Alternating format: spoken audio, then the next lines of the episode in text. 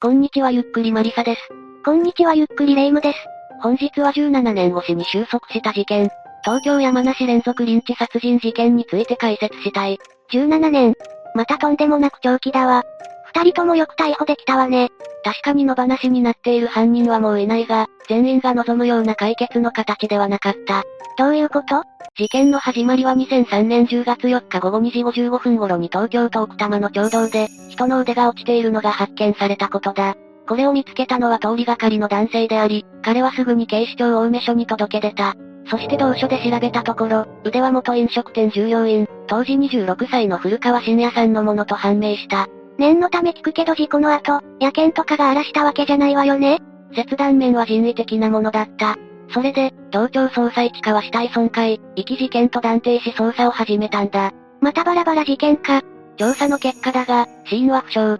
ただ腐敗の状況から死亡推定は9月下旬頃、遺体の状態から一定期間、水中にあった可能性もあると見られていた。また腕の発見現場は、小川内ダムから北西に約3キロ離れた森林の中のアスファルト道で、最も近い民家からは約200メートルほどだ。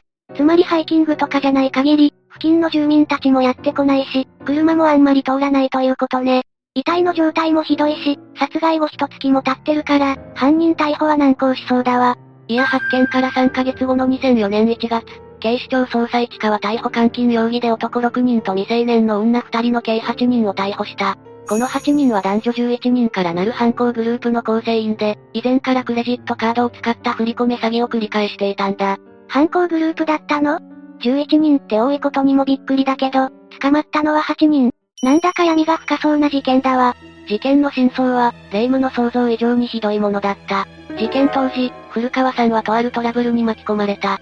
実は古川さんは勤めていた店を辞めたんだが、その時顧客名簿を持ち出して辞めたため、店側とのトラブルになっていた。トラブルというか犯罪じゃないの。それで解決してくれる人物を探していたんだが、知人を通じて知り合ったのが、松井智之という男だった。暴力団にも顔の利く人物として六本木界隈で有名だった松井は、すぐにトラブルを収めたが、見返りとして古川さんを利用し始めたという。具体的には古川さんが新たに開く予定の店で顧客名簿を使って、客のクレジットカードの情報を不正に入手したり、女性従業員の接待する様子をビデオに撮影して、恐喝しようと企んだようだ。名簿ということで引っかかってたけどそういう店ね。そんな店とトラブルを起こした挙句、頼った松井がとんでもない男だったということ。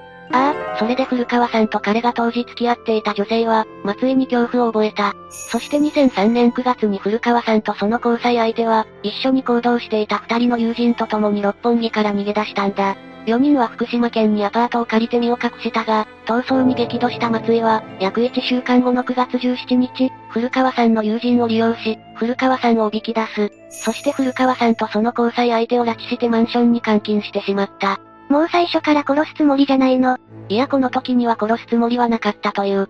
松井を含む詐欺グループの8人以上から古川さんは暴行を受けたが、あくまでそれは脅しと今後命令に従わせるためだった。だが松井らが古川さんの荷物を漁っているうちに、自分たちのグループの組織図が出てきたんだ。それで松井は殺すことを考えたようだ。警察による、まで行かなくても自分たちに不利益なことをしでかすと思ったのかしら。でも8人もいたら誰か止めたりはしなかったの？松井は仲間内では恐れられていて誰も逆らえない存在だったようだ。後に逮捕された者たちは逆らったら自分がやられるという思いで、松井の言うことを聞いていたらしい。ただ松井の仲間の一人が古川さんを殺すのはいいが、その交際相手を殺すのは嫌だと言ったらしい。その言葉を聞いた交際相手はその場で命乞いをしたという。まあ、完全に巻き込まれただけのようにも見えるのは事実よね。この交際相手が当時19歳だったということもあり、グループは色々と話し合ったようだ。それで出した答えが古川さんの殺害に協力させ、共犯者にすることだった。は？最初はこの交際相手も断っていた。翌日になり縛った古川さんを人里離れた山梨県丹波山村のキャンプ場に連れて行った際、彼女も同行を強要される。こうなると彼女は共犯を断ると死ぬと考えたようだ。確かにキャンプ場まで行ったら、断ったその場で殺されてしまうわね。それで9月19日午後1時頃、縛られた古川さんを松井と6人の犯行グループ、そして交際相手の女性が囲んだ。背中を押されるように交際相手が最初に首を絞め、グループが続き古川さんを殺害したそうだ。本当に言葉通り交際相手に最初にやらせたのね。えげつないわ。さらに恐ろしいことに、グループは松井の提案で遺体を放置してバーベキューを行ったという。何かのパフォーマンスだとしても行かれてるわね。その後松井の命令で、遺体を解体し遺棄したんだ。だが10月4日に古川さんの右腕が発見されたことを報道で松井は知る。松井はすぐに他人名義の予見を使用して、共犯者の一人の神谷聡と自身の交際相手、古川さんの交際相手だった女性を連れてハワイへ逃走した。めちゃくちゃ行動早いわ。でもだからこそ他の8人と違い逃げられたのね。さらに松井らは米国アトランタを経由して、10月18日、南アフリカのヨハネスブルグに入った。神谷も韓国ソウルを経由して、10月22日、同じくヨハネスブルグに入り、ここから男女4人で逃亡生活が始まった。なんで南アフリカなの？治安を考えるとアメリカと韓国でいいような気がするんだけど、簡単に言うと南アフリカは死刑制度がないんだ。また捕まれば死刑になるような犯罪者を日本に引き渡さないことで知られている。それでひとまず4人は逮捕から逃れた。犯人が明白でも受け渡しが難しいと逮捕はできないのよね。なら解決はこの4人を南アフリカが引き渡してくれるまで待っていたの？正しくは松井の交際相手を除く3人だ。松井の交際相手は逃走後にすぐ両親が取り戻し日本に連れ帰っている。その際に監禁罪、殺人等で逮捕されたんだ。そして松井の周囲の人間がこのように逮捕されると、余罪が続々と発覚していく。余罪？カード詐欺以外に？実は最初に逮捕した8人のうち数人が別の事件に関与した疑いが強まり、追及したところ、別の男性に暴行を加えて死亡させ、死体を埼玉県秩父郡長瀞町に遺棄したとも供述した。同じことを過去にやってたの？クレジットカード詐欺グループというレベルじゃないわ。それで1月12日に長瀞町の山中を捜索したところ、古川さんと同じような状態の遺体が発見された。身元は元スナック店経営者、長沼昌司さんと判明した。長沼さんは、2003年5月27日に新宿区歌舞伎町から行方がわからなくなり、家族が捜索願いを出していたそうだ。この5月27日に犯行グループが長沼さんを歌舞伎町のホテルで暴行して死亡させ、翌日に遺体を遺棄していたことが分かった。明るみになっている殺人だけで2件か。しかも計画的だし市販の松井への死刑判決はあり得るわね。南アフリカに逃げたあたりは、そのあたりを見越していたのかしら？そのあたりの真相を究明するためにも、2004年4月12日に警視庁は主犯格の松井を含む3人に対し逮捕状を取り、指名手配した。このうち松井と神谷は古川さんの事件でも国際指名手配されていた。この逃げた指名手配の3人は松井、神谷、古川さんの交際相手でいいの？古川さんの事件で後にそうなったが、ここで手配された3人目はまた別だ。実はこの3人目は、2004年6月4日にクレジットカード不正利用でアメリカハワイ州の刑務所に服役していた人物だった。松井、神谷と別行動なのはそういうことか。だが男が刑期を終えたために、アメリカ政府に警視庁が身柄の明け渡しを求め、アメリカ政府がそれに応じ送還した末に逮捕された。また逮捕以外の別の動きでは、詐欺容疑で逮捕された別の事件があった。また詐欺？松井たちが海外で何かしたの？これは2010年の6月から7月のことで、FIFA ワールドカップ南アフリカ大会が開催されることに乗じた詐欺事件だ。実は松井は、先物取引会社に勤めていた当時の同僚ただしに、ツールアフリカという旅行会社を立ち上げさせていた。またその代表取締役もこの正しという人物にやらせていたようだ。もしかして逃走資金目当ての詐欺事件？ああ、ただしに南アフリカのサッカー観戦ツアーをでっち上げさせ、100名以上の応募を受け付けて代金6500万円以上を騙し取った。その後、資金を得た正しは、他人名義のパスポートを使用して日本から南アフリカへ逃亡し、神谷の家に転がり込んだ。そして同年の10月からは首都プレトリアの豪邸で松井、神谷、古川さんの元交際相手と生活するようになった。逃走資金のための詐欺事件をやって豪邸暮らしとか、松井たちも許せないけどこの男も相当だわ。いや、この正しだが松井から日常的に暴力を振るわれるようになり、敷地内の小屋での生活を強いられたそうだ。毎日、使用人として働き、外出は許されない状況で過ごすうちに、この男は殺されると不安になったらしい。それで2011年8月に松井の監視下から脱出して放浪した挙句、日本大使館に保護を求めて帰国、警視庁に詐欺などで逮捕されることになった。これは松井にとって相当衝撃的な出来事だったようだ。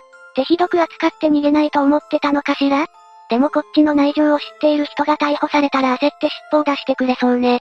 さらに畳みかけるように古川さんの元交際相手の女性も動きを見せる。この女性は英語が堪能で松井らの逃走生活には欠かせない存在だったんだが、内心帰国したがっていた。もともと無理やり参加させられたようなものだしね。彼女は南アフリカで癌になった際、松井らが解放の意思を見せるなど一悶着あったが結局うやむやで逃走を続けていた状態だった。だが詐欺事件の逮捕が行われた2011年の10月20日に、改めて彼女の家族、外務省、南アフリカ大使館が警視庁と協議を行う。目的は松井の行動の前に彼女を日本に帰国させることだ。それはわかるけれど南アフリカは死刑になりそうな人は送り返さないんじゃないの？いや、東京地方検察庁の担当検察官に対して事件全体の把握をお願いしたところ、彼女の行為が刑法第37条の緊急避難に該当する行為であり、違法性は否定されて犯罪が成立しないことが分かった。つまり、日本では死刑にならないという根拠ができたのね。また彼女自身が出頭する意思を見せたことで、11月1日に帰国し成田空港で逮捕となった。ちなみに彼女は11月中に前述の通り不起訴処分が決定された。残るは市販の松井と神谷ね。でも市販たちはこの交際相手の女性とは違って死刑もあり得るから引き渡しは難しいわ。ああ、事態が動いたのはそこから9年後の2020年8月だ。市販の一人である神谷が逃亡先の南アフリカ日本大使館に出頭したんだ。神谷も出頭？引き渡しの交渉がうまくいったんじゃなくて？神谷は日本大使館に出頭し日本に帰りたい。金がなくなり逃げられなくなった。奥多摩の事件は自分がやったと述べたらしい。おそらくだが新型コロナウイルスの感染拡大もあって、治安以上に命の危険を感じたというのもあるかもしれないな。それで警視庁が警察庁などと協議して帰国させ、逮捕となった。これはすんごく珍しくコロナが犯人検挙にプラスに働いたケースね。ということは残るは松井ただ一人よ。いや、肝心の松井についても決着している。は？実は神谷の出頭より4年前の2016年12月頃に南アフリカの海岸で木から首を吊って死亡しているのが発見されていた。死因は自殺と見られており、仲間割れとかではなさそうだ。逃走資金の問題や、マネージャー的存在だった古川さんの元交際相手が去ったことなどで追い詰められたのかしら。それはあるかもしれない。松井と神谷はネット詐欺などで金を稼いでいたんだが、2011年6月16日にお前らみたいなお荷物がいるから俺は疲れた。死ぬことにしたと松井が言い出し、口論になったそうだ。それで嫌気がさした神谷が一人で家を出て、独立して生活しだした。だが一方の松井は仕事がうまくいかずに、神谷を探したが見つからずに途方に暮れていたという話がある。二人も手をかけて、13年も逃げた男も精神的に追い詰められたのね。それで同年の9月28日、松井は古川さんの元交際相手に自殺すると言っていなくなったそうだ。そこに追い打ちをかけるように古川さんの元交際相手の帰国で衝撃が走ったと。松井は彼女に日本で非合法な仕事をさせて、資金を稼いでもらおうと思って内密に帰国させようとしていたそうだ。だが、先手を打つような形で出頭だから、最後の頼みの綱もなくなったのだろう。そしてそれから5年後の2016年12月に本当に自殺した。結局松井は13年、神谷は17年も逃走したのか。そして、そのうち松井は最後まで逮捕されなかった。その部分だけはどうにも気になる話だわ。逮捕すればもっと余罪が出てきたのかもしれないのに。さて事件の解説としては以上だ。正直殺人の時効が廃止になってなかったら、神谷なんかは出頭もしなかったかもしれないわね。神谷に関してはコロナの影響が大きいが、時効廃止がプレッシャーになったのは確かだろう。この事件が起こったのは時効廃止前だから、逃げ切りの計画を立てていたのなら頓挫したんじゃないかな。